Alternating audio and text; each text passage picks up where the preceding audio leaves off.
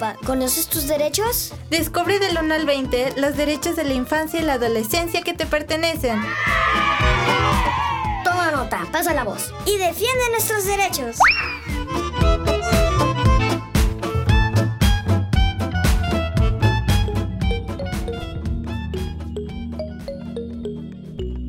¡Hola, tropa! ¿Cómo están? Yo muy contenta de compartir un tema de suma importancia. Soy Leilani y hoy vamos a platicar del derecho a la inclusión de niñas, niños y adolescentes con discapacidad. Todas y todos somos iguales en cuanto a nuestros derechos, pero especiales por tener características que nos definen. Las niñas, niños y adolescentes con discapacidad tienen derecho a vivir incluidos en su comunidad, en igualdad de condiciones que los demás.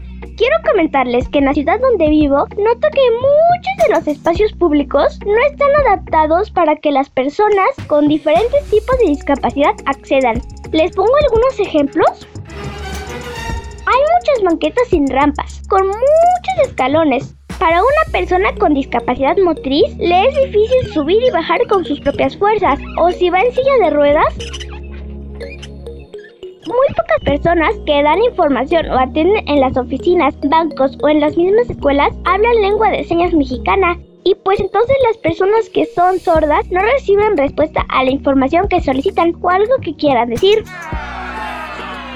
Y mi último ejemplo es que hay pocos letreros y señalética escritos en braille o con sonido, y entonces ¿cómo se van a guiar las personas invidentes o débiles visuales? Nunca olvides respetar sus derechos y si puedes ayuda a que todas las personas a tu alrededor lo hagan. Platica sobre la importancia del respeto y promover la inclusión de las personas con discapacidad en la escuela, en los grupos sociales y en la familia. Permite que participen, presta tu ayuda solo si lo necesitan, escucha, comparte y disfruta de su compañía. Pide su opinión y respeta sus decisiones. Hagamos de nuestra sociedad una sociedad que acepta y respeta que todos somos diferentes, pero debemos ser tratados en igualdad de derechos. Soy Leilani Zoe y me despido con un abrazo de oso para ustedes, tropa. ¡Hasta la próxima!